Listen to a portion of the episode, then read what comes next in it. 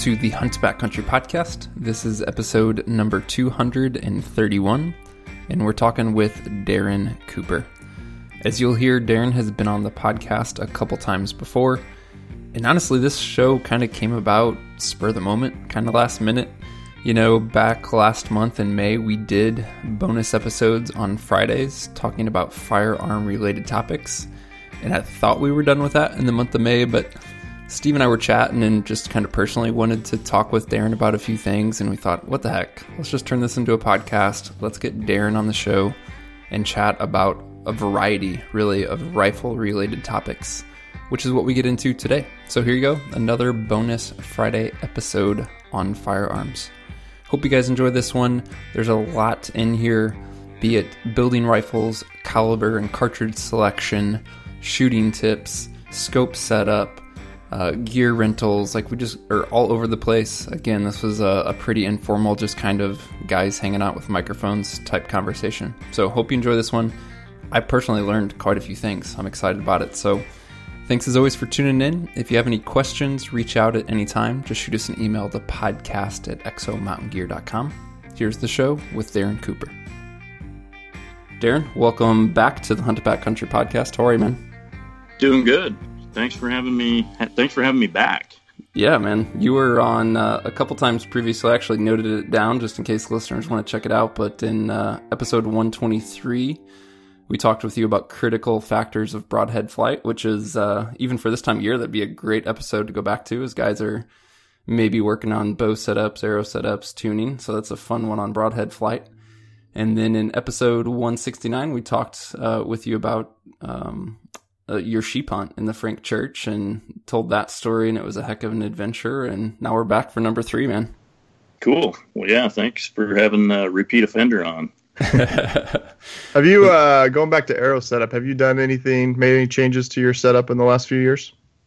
I really haven't. I'm, yeah. you know, I've been pretty static on my arrow setup for for quite a while. I'm running um, the FMJ Injexions. Um, I'm still running uh, the four blade um, uh, what the heck are they? The, the little four blade steel broadheads. It's been so long since I've I've hmm. changed. I can't even remember what the heck they're called. But slick uh, tricks. Yeah, the slick slick trick standard.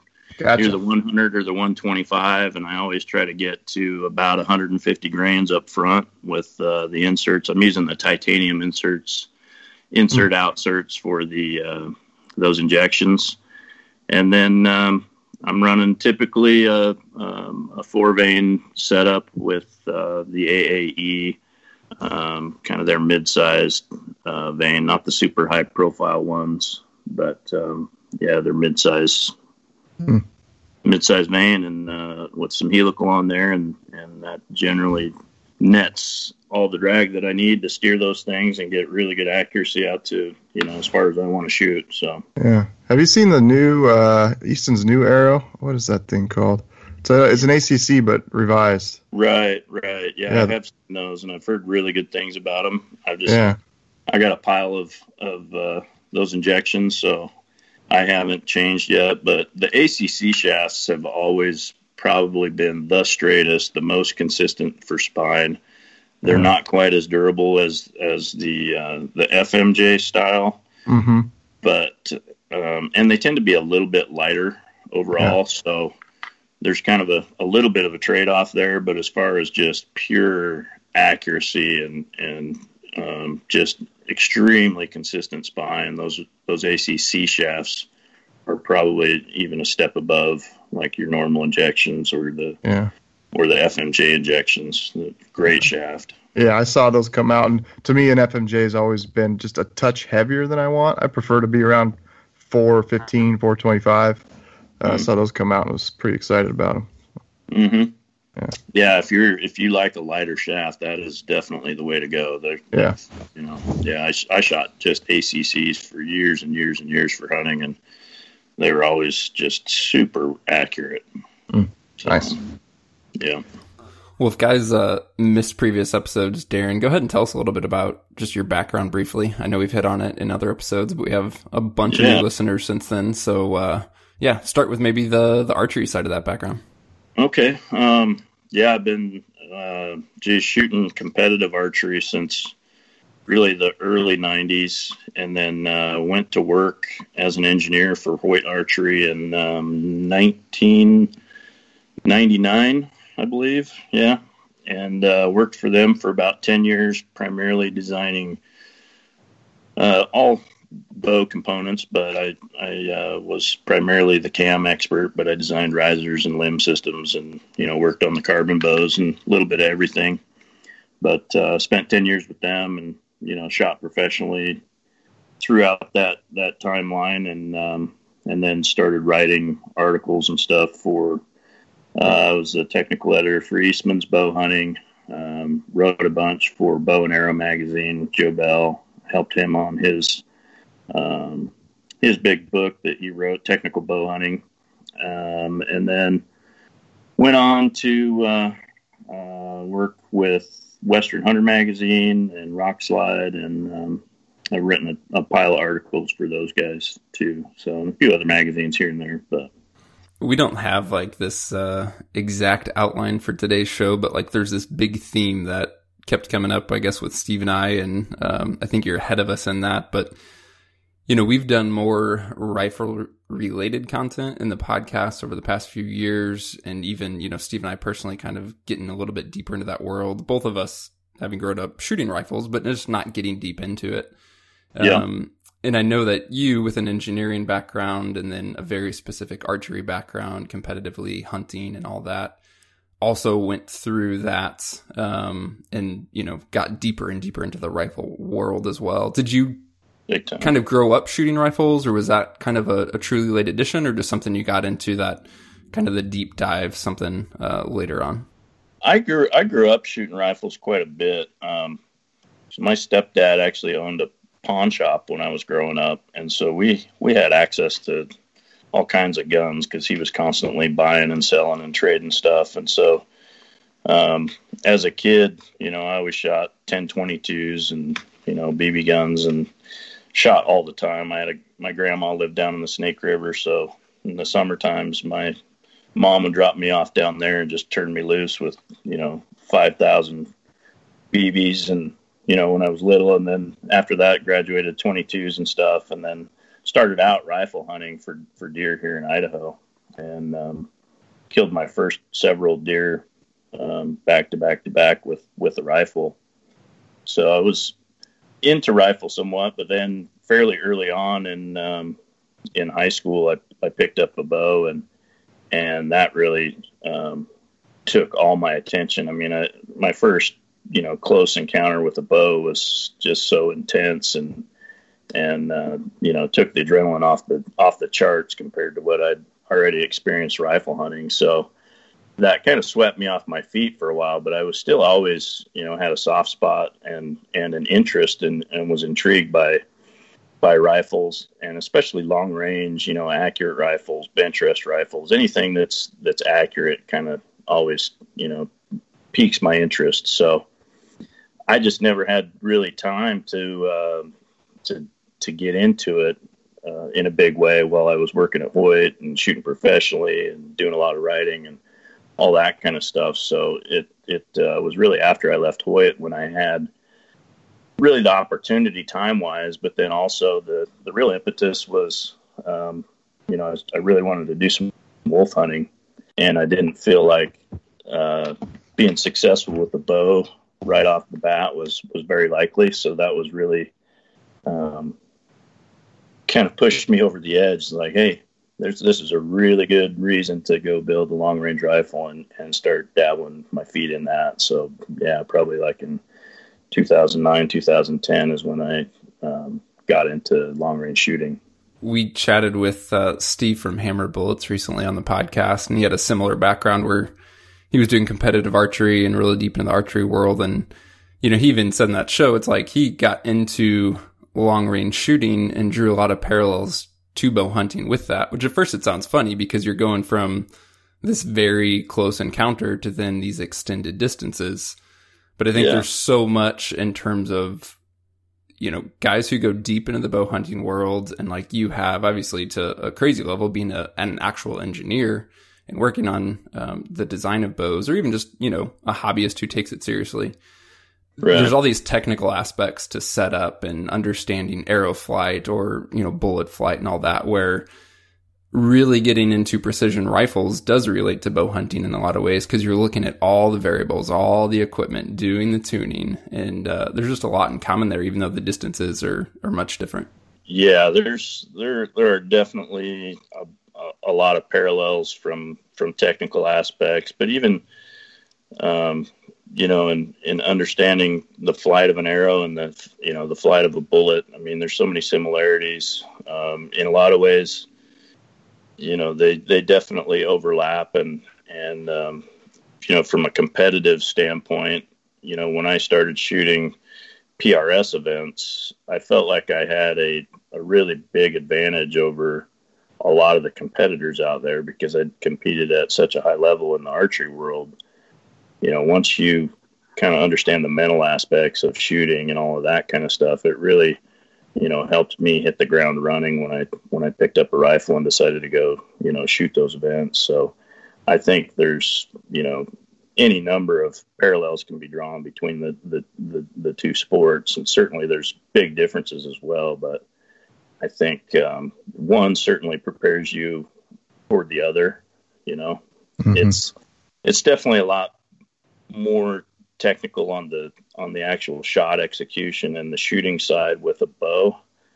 Um, but I think they're equally as technical, if not even more technical and, and more detail oriented on the rifle side when it comes to really uh, eking the most out of a, out of a rifle. So, um, yeah, it's it's uh, it's it's really fun for me. Just was new, you know. I mean, uh, you know, everybody can get to a little bit of a burnout point at, at, some time with if you do too much one thing for a long time, and so rifles um, kind of gave me just a new a new breath and and um, something new to focus on, and that was really interesting, and that just helped me dive in, you know, full boat and learn everything I could, and get involved with you know some of the best companies and some of the best shooters out there, and really learn from some of those guys, and be able to take take that stuff out and, and go apply it and learn and and um, you know form some of my own opinions on on what works and what doesn't. So it was it's been a lot of fun. I've I've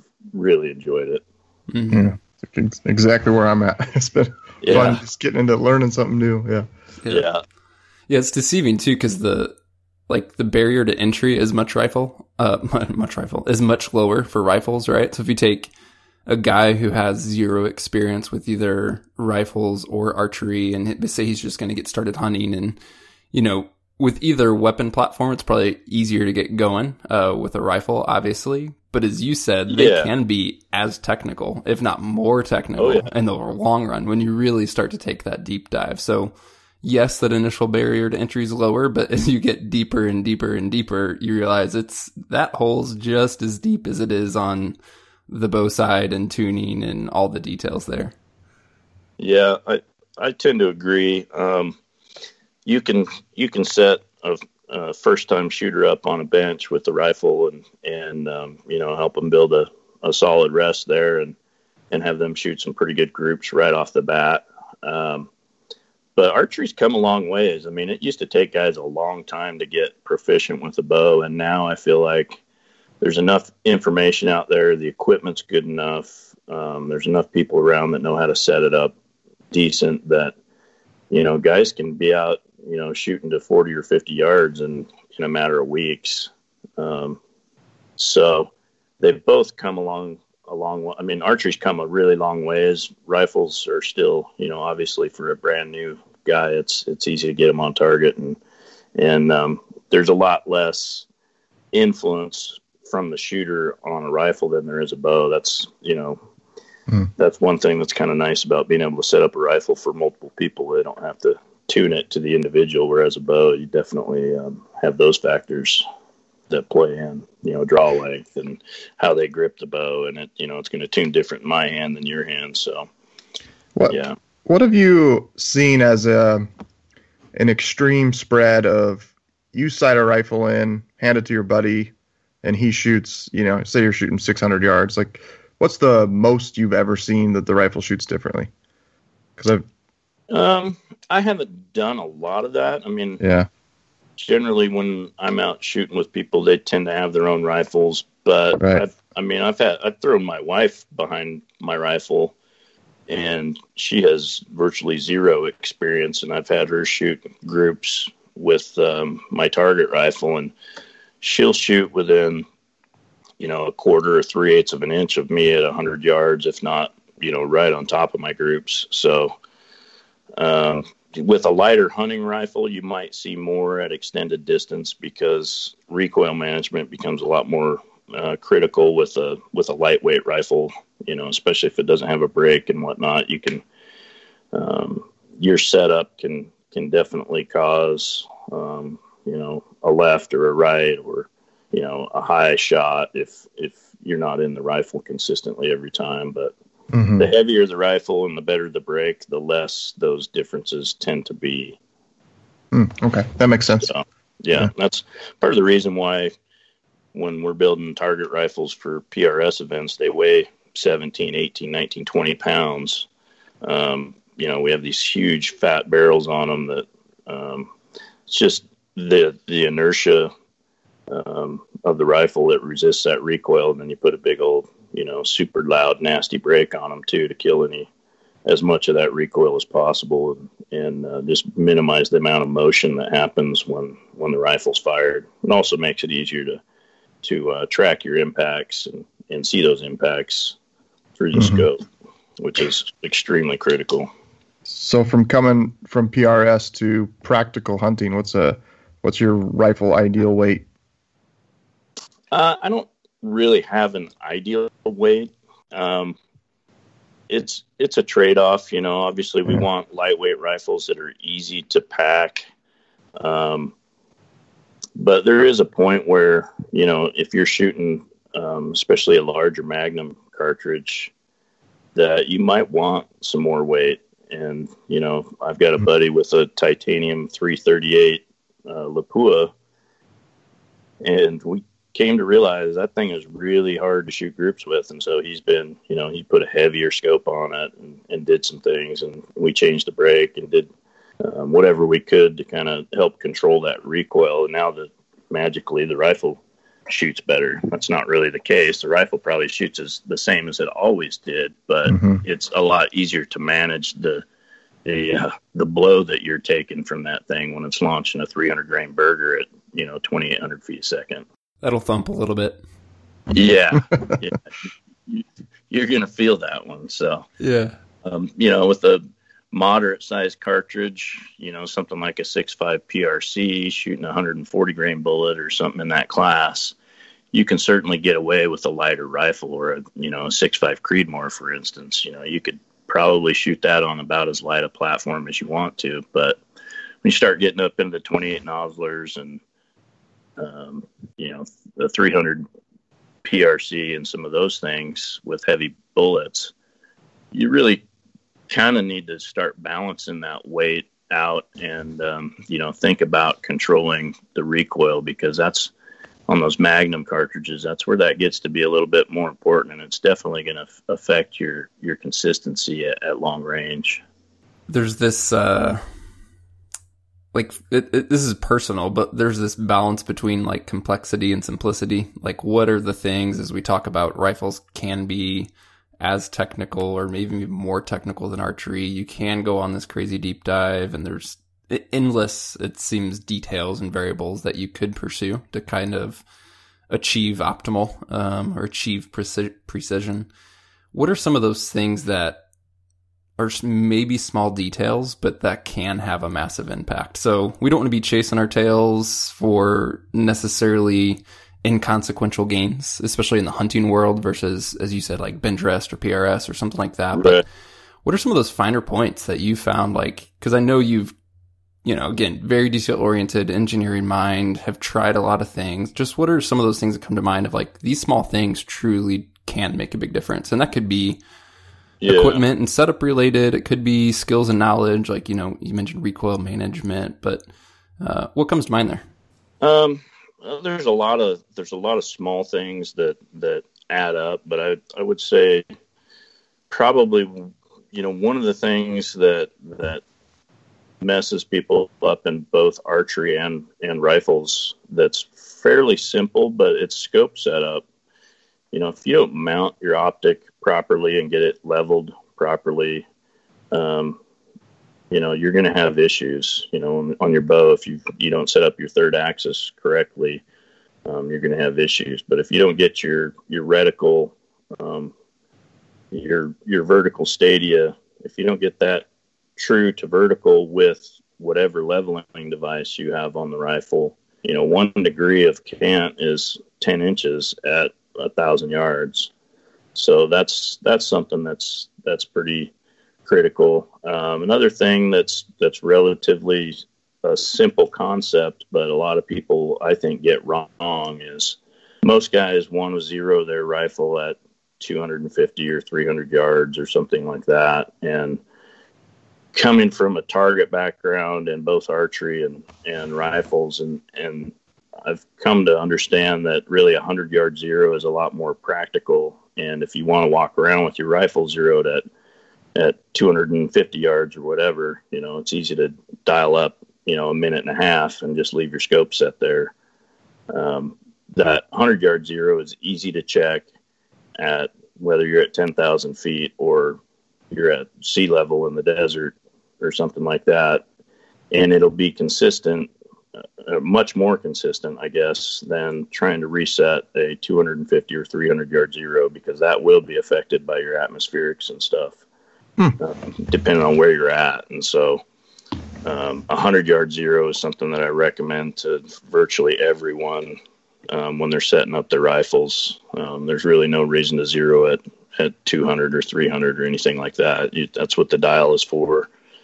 And if you want to, like I said, hunt with your rifle at zero to 250, you can still do that by dialing it, but you need to have a, a, zero that's repeatable and testable in the field. If, you know, if you go miss a shot, um, and you're hunting at, you know, high altitude or something like that, you want to be able to go check that rifle is still hitting where you expect it to.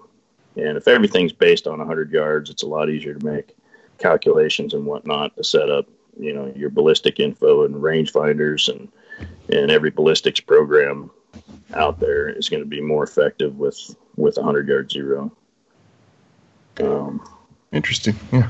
Yeah. There's there's a ton of other you know detail type stuff that that um, is pretty important too. Um, small stuff, I don't know. There's, geez, um, setting up rifles, I mean, a good quality barrel is gonna is gonna get you the most bang for your buck off of uh, you know over anything, pretty much anything that you can do.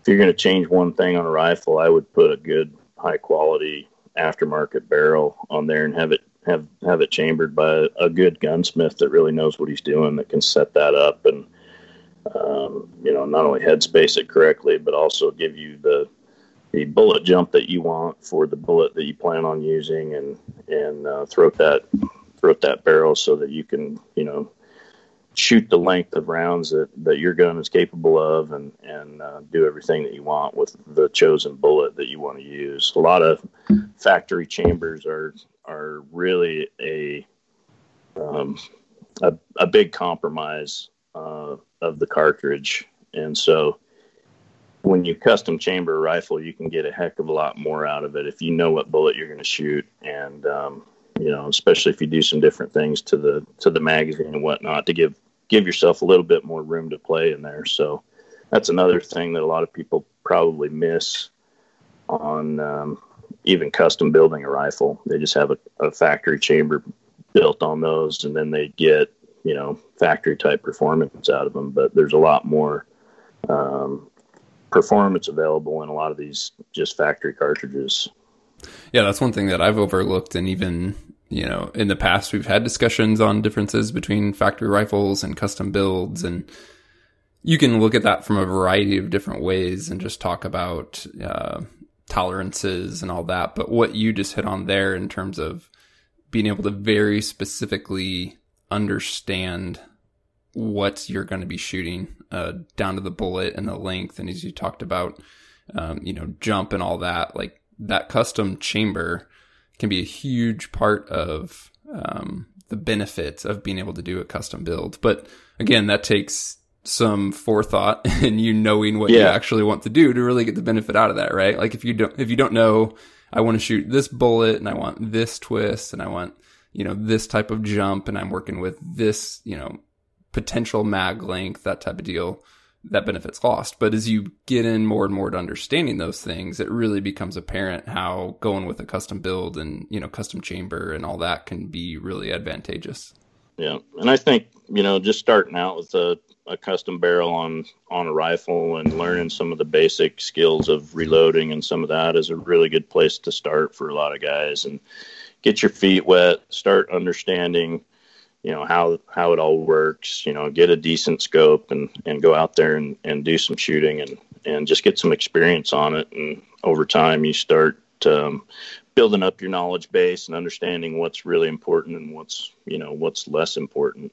So i think another thing a lot of guys tend to do is um, we're all we're all susceptible to uh, you know falling in love with hot rods and what I've found out over the years is they're just um, they're a little more finicky and they're not nearly as much fun to shoot. And I think guys that get a lot more out of out of uh, owning something that's a little tamer, uh, maybe not as high a performance, maybe doesn't have the the massive you know ballistic advantages of some of the super magnums, but they're going to shoot it a lot more, um, and they're going to probably through that process of shooting more, reloading more, they're going to learn a lot more um, about you know every aspect of their shooting and, and reloading. And so, I would, if I could give guys some advice, it would be you know, hey, start somewhere in the middle. Um,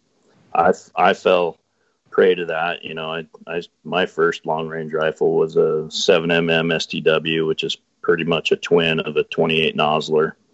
Awesome ballistically, you know, 3,100 feet a second with a 180 grain bullet, and you know I could run over 3,000 with a 195 grain Berger. But the case design of uh, well, it's not really the case design; it's the case capacity of those you know super magnums usually doesn't produce super consistent burn and the the real consistent velocities that you need to to be able to make first round hits on on targets at extended ranges, and then the recoil management piece of it.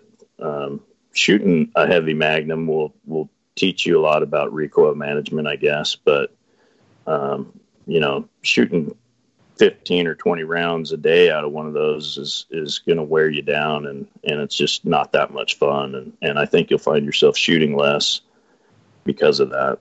Yeah, I do want to hit on cartridges a little bit more. I want to go back to a couple things and just hit a little bit more detail on things you mentioned in passing. One is I've never thought of combining the idea of like a fixed zero, say 100 yard zero, and basically like a maximum point blank range strategy by essentially yeah. zeroing at 100, but then kind of leaving your dial um, set at what you need for that maximum point blank range. Because we've talked about both of those and pros and cons, but I don't know that I've actually thought about that hybrid approach. So that's super interesting that's what I typically do when I'm out hunting because uh, again I'm using a hundred yard zero, but I know from experience that um, you don't always have time to reach up and, and grab the dial. So so yeah, dialing to your you know your maximum point blank range to where you can hold in the center of the target and still expect to to, to land in the in the kill zone for you know your average shooting distances, then um, that that gives you a pretty big advantage. So it kind of gives you the best of both worlds, and then if you need to, you can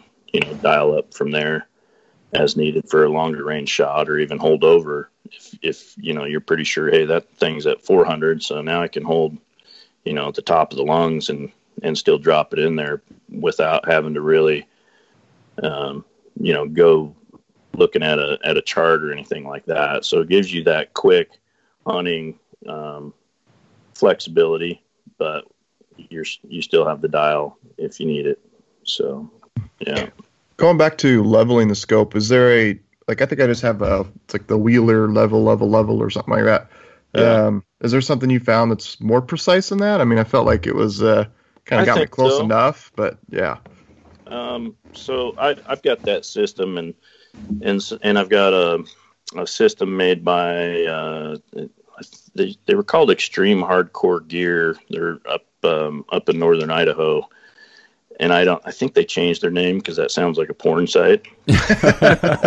um, but anyway, I'm sure I'm sure you can still look them up by that. They're they're actually I think they're affiliated. Well, I know they're affiliated with Alpine Archery too. But mm. anyway, they make a level that sits in the action and that's usually where I start. Is you know I'll, I'll, set the action level in there, and then I can put that wheeler level on the barrel, lock it in, and then that action level I can I can get that out of the way, mm. and then um, I'll set I'll set the scope level roughly by you know pulling the cap off and then setting a level on that. But then the way that I've the best way that I've found to uh, finish that, a buddy of mine showed me. So you can shoot a high powered flashlight or spotlight through the front objective and project an image of your reticle out the back of the scope. And it'll project on a wall about three or four feet away and you can focus it with whatever your um, focusing mechanism is on the scope. Usually you have to back it quite a ways out so I'll set everything up in a vise and I'll and I'll project the image of my reticle onto the wall and then I've got a plumb bob there. Huh. And so that so the rifle is level by the action and then I can project that reticle and that reticle is really, you know, the most important piece of that. Um, the erector tube and you know, there's a lot of tolerances that go with stacking stuff up. So I don't 100% trust that level that I've set on top of the turret. Mm-hmm. And so usually it takes a, you know, there could be a degree or, or more difference between, you know, that level turret and what that reticle is actually doing. And so once I do that, um, I line up the reticle with the plumb bob on the wall. And, um, You're good. You know, that's kind of my final level. That's on the yeah. system. That's awesome. That's what I was looking for. Yeah. I, was so, just throwing that level on top and I you know, I'd stick it on and just get inconsistent results. And Another there's got to be a better way. So many levels are not true. Like you mm. can put them on like a granite table or something like that, and then flip them 180 degrees, and they don't read the same. Yeah. So one thing I like about that wheeler system is at least you can calibrate the level on that one. You can adjust it until it repeats, you know, both mm. directions. So that's a that is a good um, base system to use, the level at least you can make sure it's correct. But I've, um, bubble levels are extremely frustrating because about I've found probably 75% of them are, are not accurate. So the mm-hmm. plumb bob and gravity and, and a real image of, of your reticle is um, kind of the best way that I've found to make sure that things are, are real. Yeah, that's awesome. I have to check that out. Yeah, that last three minutes was like worth the price of admission for the entire show. There, that's awesome. I love that. That's I I'd never heard of that. That's really cool. Yeah, you need a powerful flashlight, or you won't be able to, in a dark room, or you won't be able to see it. Um, but a spotlight, or you know, like a streamlight with a super high beam on it, will will work great. Just don't scratch your lens when you're doing it. But yeah, you can hold it up there and and uh, see exactly what's going on. Get that reticle focused really good. It's like watching a slideshow and or an old the old uh, overhead projector that that your teacher used to use. and That's kind of what mm-hmm. it looks mm-hmm. like on the wall. Well, we're hitting scopes. What are your uh, preferences on first, first, second focal plane specifically for hunting? I'm a first focal plane guy. Yes.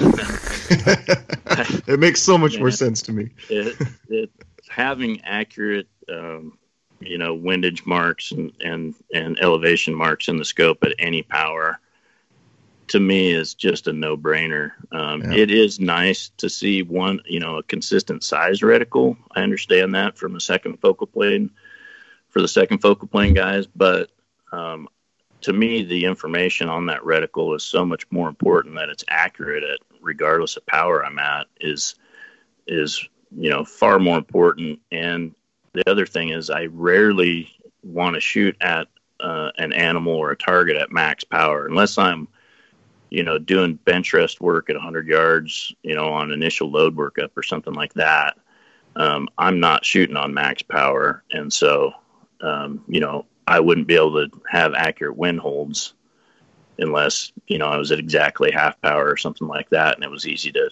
to convert it in my head. But that's just that's just extra math that I don't want to have to do. So I want you know one mil on my scope to look like one mil regardless. Um, yeah, that's what I said. I went through the same same thing that I just had two different scopes first first focal plane, second focal plane. I was like, and I was hunting with the second focal plane one, just going like, this is like in the heat of the moment. I don't want to have to like at the last second go, oh crap, am I on full magnification? right. Um, and then I, I, was down at Shot Show and I was talking to a scope manufacturer and because I was like specifically like, okay, I want to find a really good, you know, somewhat lightweight first focal plane. And it's like, do you guys have anything? And he just looked at me like I'm stupid. He's like, oh no, yeah. you don't need that for hunting. You just need a so- second focal plane. I was like, really? this doesn't like to me. Yeah. It just doesn't make sense, you know. I yeah, yeah. but I I don't think it's caught on so much in the hunting side because so much of our hunting market is back east and mm. you know a 500 yard shot back there is like you know what what airport runway are you hunting on? you can't see that far. You know, it's flat and you know, granted there's some there's some larger fields back there and whatnot. I mean, a lot of the long range shooting stuff did originate in the Midwest, Oklahoma, and some of those places, beanfield rifles back in the day. But mm. um, I just, yeah, in general, it hasn't caught on as much back there, and, and that's where the big numbers are. So gotcha. it'll take a while. Hopefully, hopefully we'll start seeing some more first focal planes in those lighter weight um, mid-size scopes because right now there's very limited availability. Yeah, yeah. I, was, I remember talking to uh, Swaro rep too, and he said uh, first focal plane's actually an easier scope to build.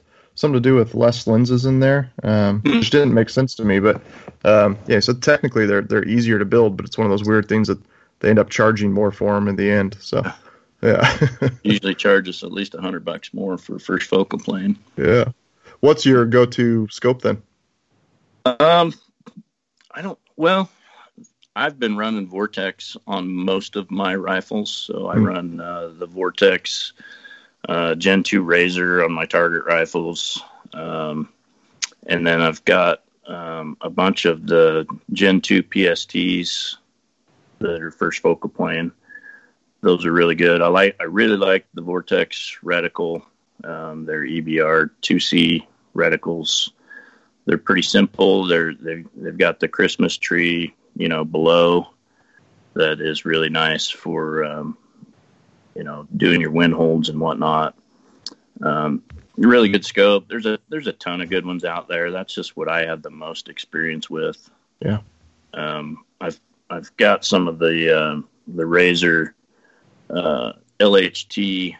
Their their second focal plane scopes. I've got some of those on on uh, some of our our rifles that we that we rent out, and um, there that's a really nice, good glass, lightweight scope. It is a second focal plane, but it's it's a little simpler for guys that aren't um, used to looking at a busy reticle. Mm-hmm.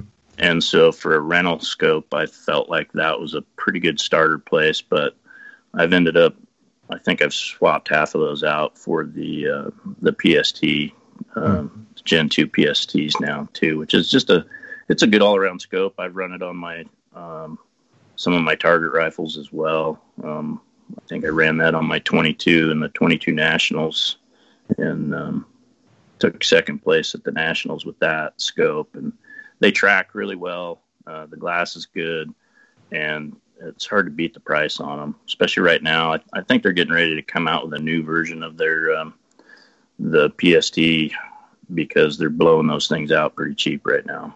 Hmm. And they've got a new scope out that's even cheaper um, that is, has a bunch of the high end features, which kind of shocked me at first. I, w- I was curious what their uh, what Vortex was doing because it seemed like it was going to cannibalize a lot of the Gen 2 PST sales, but it now it appears that they've got a new version of that. Maybe it'll have locking turrets, which is really the only thing that the Gen 2 PST didn't have was a you know locking locking mechanism on on uh, the windage and, and elevation turret. So that's something I I do like on a hunting scope because when it's riding around on your pack, it's pretty easy for a dial to get spun. So if there's some way to lock that, um, that's something that uh, is desirable in my mind, or at least a capped windage turret.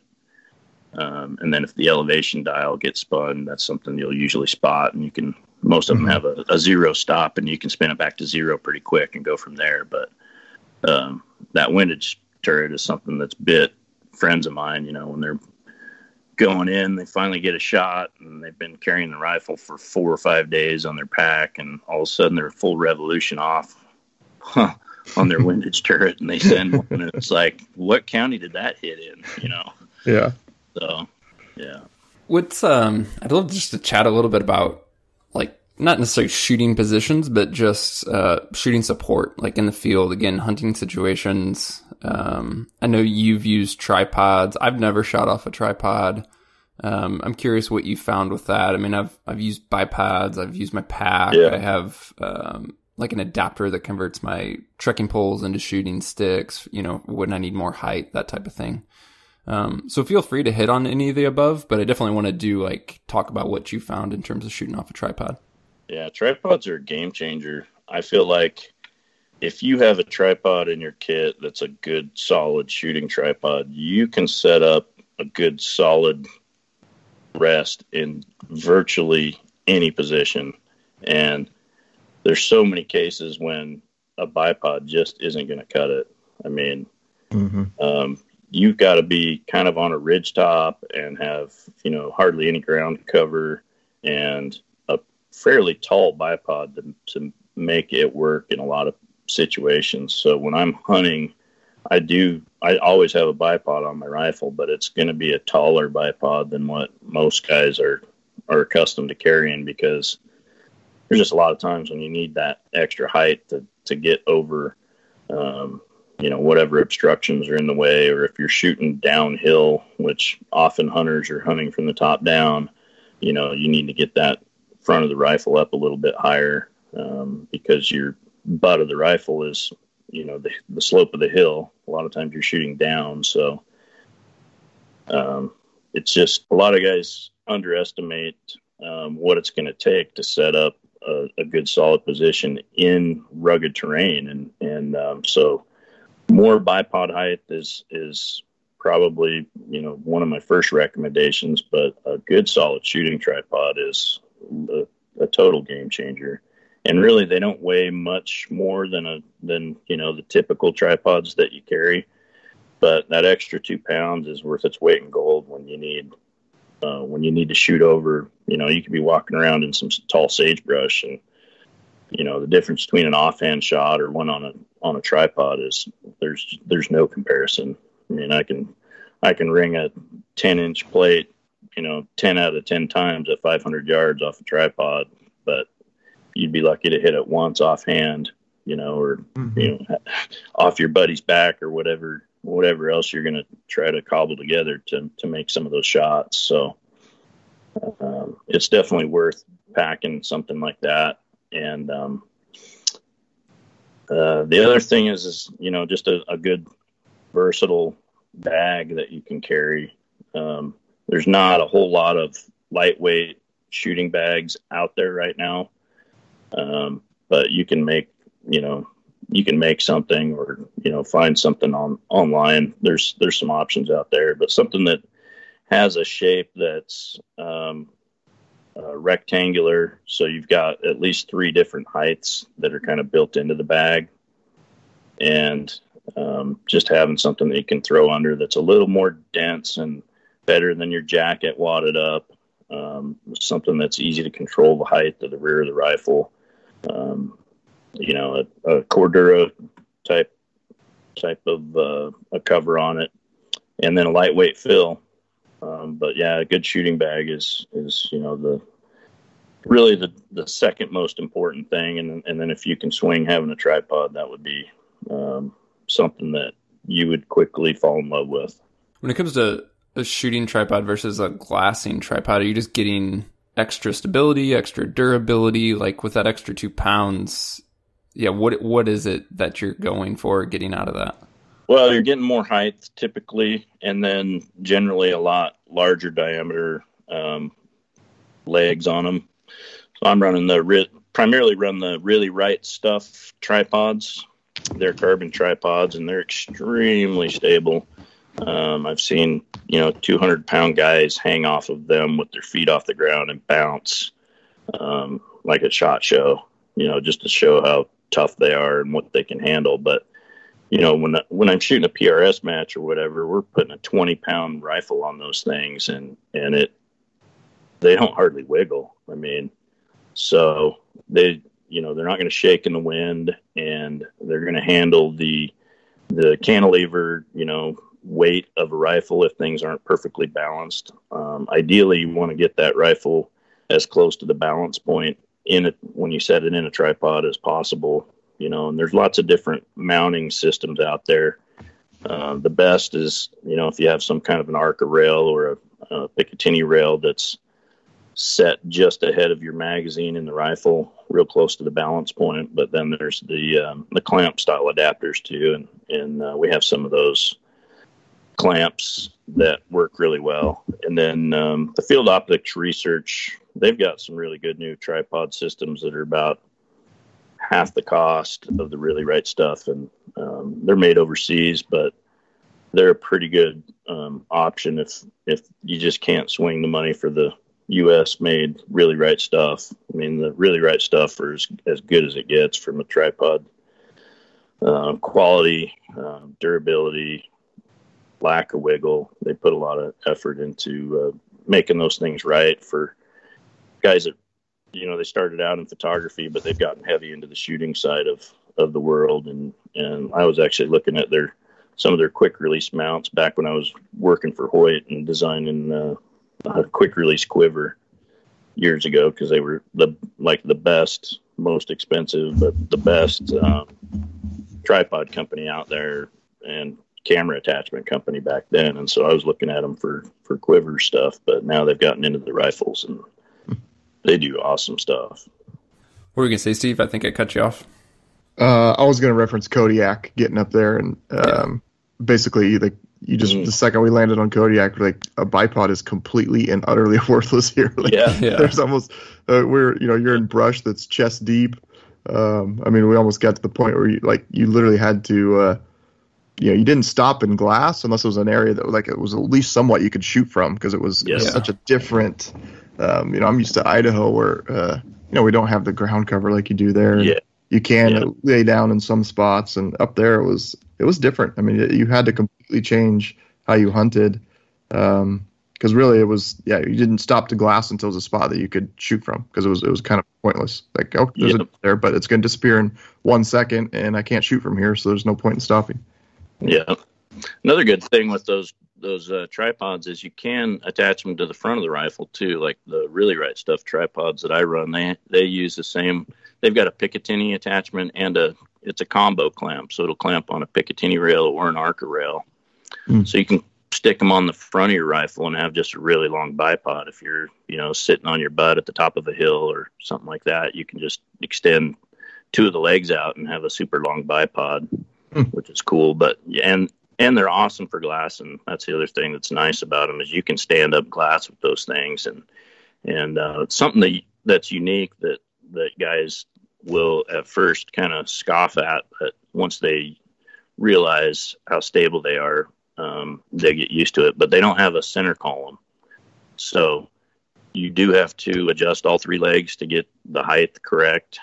Um, but they're so much more stable. The the center column is kind of the weak link in in tripods. Mm-hmm. We all love them because they're quick and and you don't have to get the height nailed with all three legs, and you can throw that center column up and adjust it as you need. But um, you get used to not having that, and then you also the other thing that's nice is when you're sitting down glass and you don't have that center column sticking down in your lap, you know, getting in the way and getting bumped as you're glassing. So I kind of sit inside the tripod when I'm, you know, glassing with my binoculars and whatnot.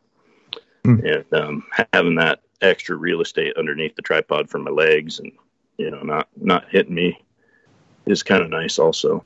We hit on two things like in passing that I want to revisit and somewhat related. Um, you mentioned a renting rifles. So I want to talk about what uh, what you have to offer there with rent guns and gear. But then uh, along with that, we, we talked earlier about cartridge selection, you know, versus going with these latest hot rods. Um, tie those together. Talk about rent guns and gear, what you guys offer, how that's set up, and then as we talk about the rifles you do have there, I'm curious to hear why you selected the cartridges, um, you know, that are available through Rent Guns and Gear, because clearly you could have built or offered anything. So just tie that into the sure. pros and cons of those cartridges um, that you did select and why. Well, um, yeah, for for your listeners that aren't aware of of uh, the business that I have, it's it's Rent Guns and Gear and it's uh, the website is letter R guns letter N gear.com R guns N gear.com and we have a, a pretty wide selection of Western hunting equipment um, for rent. Um, it's basically about you know removing the barriers that prevent guys from going on their dream hunts or at least gearing up for those those dream hunts.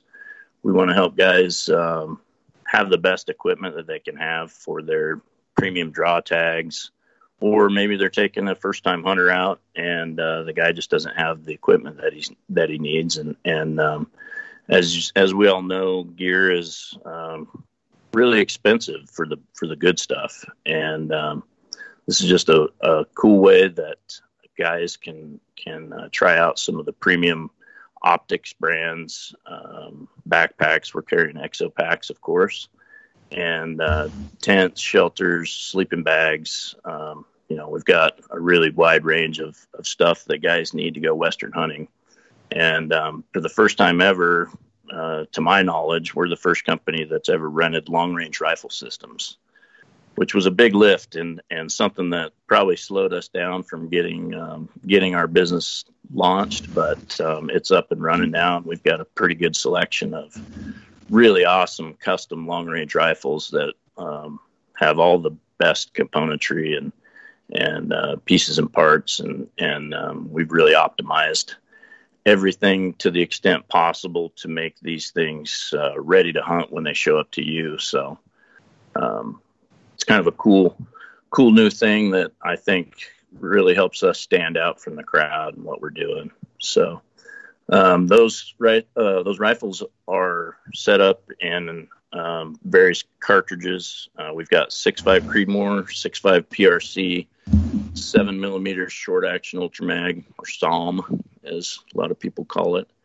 Uh, and then we've got 300 WSM Winchester short mag, and that's our 30 caliber option. And then I've also got a 300, uh, or sorry, 338 Norma mag and a 375 Ruger that I just built for dangerous game. Um, almost all the rifles are built on titanium actions. We do have a few with uh, custom steel actions, and then uh, we're running carbon proof barrels on all of them. Um, Trigger Tech, uh, they're high end triggers. Um, and um, good, really good top end optics on all of them. We're running Vortex scopes on on most of them, and and they're kind of uh, a range of scopes depending on the individual rifle. Like our dangerous game rifle, we've got uh, one to eight power scope, so that you can uh, be hunting in the brush for grizzly, and and it's got a shorter barrel, so you can swing it quick and and you know whack that bear before he whacks you. Um, but most of the rifles are set up for um, you know longer range shooting. Uh, we've got dope charts and and rangefinder options so that um, you know if you've got a the conditions are right and and you feel good about your shooting, you know you can stretch it out to 800 yards or you know as far as you feel confident in shooting. The rifles are uh, tested out to a thousand yards. Um, ballistically, and then you know we set them up with rangefinders that that uh, when you push the button and range a target, it will factor in the temperature, the air pressure from your altitude, um, and those things, and give you a solution that's that's accurate for for that shot. Angles, you know, all that stuff is factored in. That's a little bit of an added cost for the rangefinder, but we also have a dope chart that that uh, you know if you're only shooting out to if you're only comfortable, you know, to four or five hundred yards, then then our regular dope chart's going to be plenty for you because the atmospherics don't really start impacting things until 550 or 600 yards, and so most guys aren't going to shoot that far, um, but the rifles are certainly capable. Yeah. Um, going back to your question about the the cartridges and what we selected, and um, you know, I I spent a lot of time thinking about that, and and I kind of had to go back to you know my experience with um, competition rifle shooting and and even archery. You know, I mean, there's the old 280 foot per second rule with with bows and fixed blade broadheads, and and while you can certainly stretch that a little bit, and, um, you know, bows are getting better all the time, broadhead designs are getting better, but I still feel like you know, most of the best shooting bows I've ever had from a hunting perspective and a target perspective were in that range. And I think that similarly kind of holds true with rifles and it's the the mid capacity cartridges that are just more inherently more accurate and you know guys will argue that and say there's there's no such thing but it comes down to a couple of, of factors with long range rifles, and, and one is consistency of velocity. And you've got to have a, a rifle or a cartridge that will repeat consistently with velocity. I'm talking, you know, it's really nice when you when you have standard deviations of you know single digits, you know, seven, eight, nine feet a second over. And I'm not talking a three. I see so many guys that post stuff online of, you know, they'll shoot three shots, you know, and, and their magneto speed or their their lab radar will, you know, show a you know a ten foot a second spread or something like that. But I'm talking about ten shots, you know, and, and extreme spreads of you know seven or eight feet a second, and a, a standard deviation of two or three. That's what I'm looking for, and so you know if I'm sending these these rifles out to guys, I really want them to have the absolute best chance of hitting their target. And so I picked cartridges that the best thousand yard bench rest shooters, the guys that are setting world records and and local, you know, winning local matches and, and setting state records and stuff, they're shooting seven SAUM, they're shooting 300 WSM, those cartridges are just known to be relatively easy to tune, uh, extremely consistent from a shot to shot to shot velocity standpoint. And there's a tremendous selection of good, high quality um, bullets in those cartridges. And then the 6.5 PRC is another just really good, solid uh, cartridge design. It's a little bit more of a hot rod. It has almost the same capacity as a seven SAUM, and it's it's obviously a six five. So that one's a little bit hotter, but it's um, you know testing has shown that it's very consistent and just a really good all around uh, cartridge in six five and and really you need a little bit more velocity to to uh, reach out and touch them with a six five um, on on bigger game and it wouldn't be my first choice for elk, but it's a great, you know, deer cartridge, sheep, you know, a lot of those medium sized game. The six five is great for, but mm. so that's kind of kind of where we went as as far as picking those. And then the six five Creedmoor is a is a really good, you know, medium range uh, deer and antelope cartridge. It's really low recoil, very you know well known for its ability to to uh, shoot accurately, and and we get really good um, results from an accuracy and, and, velocity stability standpoint with that cartridge as well. So, so if a guy's like, say, he calls you up, he's looking to rent, and it's purposely for elk, um, you'd steer more towards the seven SAUM than the six five PRC, for example. Then I would, eh, depending on you know the conditions that he was planning on hunting up you know in. If right. he was planning on shooting stuff across a canyon that was you know 600 or 700 yards wide, I'd, I'd definitely push him to the seven SAUM or the 300 WSM. You know, I mean, there is no doubt that, uh, and I don't think anybody that that that knows what they're talking about would argue differently that that bigger is better, especially on animals that are as tough as elk. Um, they can take a lot, and uh, putting a bigger hole in them, delivering a little more energy to knock them off their feet. Um, there's there's really no substitute for that. But again, we have to balance that with your ability to control recoil and um, you know the just the inherent accuracy of the rifle. And so we we were just aiming for the perfect balance of you know hunting performance, ballistic performance, accuracy, uh, ability to control the recoil, and so that's you know where we landed on these cartridges. But they're we're running really heavy bullets for for caliber in all of these. Um, the 300 we're running the 215 grain Berger hybrid. Uh, the seven SAUM we're running either the 175 ELDX or the 180 grain Bergers in in uh, those.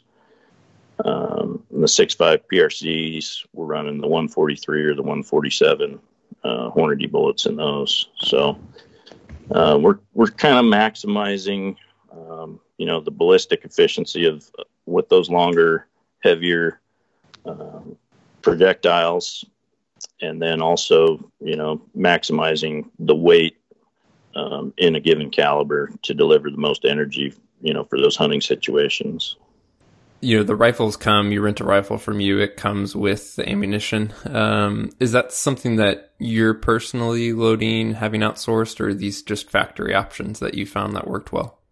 In some cases, we're using factory. In fact, the uh, my 6.5 Creedmoor shoots unbelievably with factory ammo. It, it almost kind of made me mad because the thing will shoot one whole one whole groups with with factory Hornady ammo, and and um, no, actually that that was that was nice, and that allows me to rent that rifle a little bit cheaper because I don't have to spend the time to develop a load, but and the ammo's a little bit cheaper.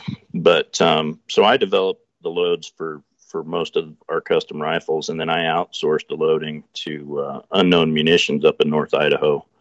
Uh, they do a fantastic job. They use the same equipment that I use to load my um, target ammunition with the best scales and you know the best presses and dies, and and I can send them a a, um, a sample round so that they can match um, the seating depth and everything exactly so I'll send them a dummy round and and uh, give them the powder charge and and everything else, and and uh, they do a tremendous job of loading extremely consistent ammo. It's as as good as I can load, you know, one at a time here, and and they load them generally one at a time. Also, they don't, they're not um, typically using progressive presses or anything like that, so they're essentially um, custom hand loaders up there, and they've got some some of their own off the shelf ammunition that are great options for people, but um, really cool business model. Um, one of the only places that'll, you know, you can send them a recipe and they'll load your stuff for you. Um, they've got access to the best brass and the best powders and, you know, all that kind of stuff. So it's a really cool company and guys should definitely check them out if, if, uh, they're not into reloading. Um, these guys can, can, uh, do a lot of that stuff for you. Yeah. Yeah, we've certainly followed their stuff. I think Steve, you've run some of their stuff, right? Uh, I haven't shot it yet, but yeah, I did order some stuff up from them. So awesome. They're good guys. Yeah, we could keep you on here for four more hours, Darin, but I guess we're just going to have to have you back for a fourth episode instead. Um, you, the mission is to get Steve into actually breaking out his reloading equipment. So we'll have to maybe recoup after we get Steve up and running and, and talk about that process. Uh, but man, thanks so much for the time today. You bet. No, it was a pleasure being on. Thanks for the opportunity to uh, talk about the business and uh, where things are going there.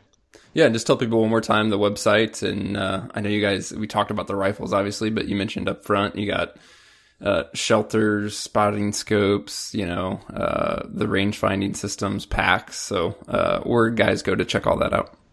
Yeah, we're at um, rgunsandgear.com. That's letter R, guns, letter N, gear.com. You can also find us, I think there's a link that at rentgunsandgear.com that'll take you there as well. And then um, you can find us on Instagram at, at rent guns and gear. And um, I'm sure you can search for us and find us on Facebook too. If you got any questions, you can send questions to me at uh, info at rgunsandgear.com. Well, that's a wrap on this one, guys. As always, thank you for tuning in. You can reach us directly via email to podcast at exomountaingear.com. If you're enjoying the show, it would help us tremendously if you told a friend, your hunting buddy, or left us a review in iTunes, Stitcher, or wherever else you find these shows. Thank you guys so much for taking the time to be a part of this and appreciate your feedback. Again, you can email us directly to podcast at exomountaingear.com, and we will talk to you soon.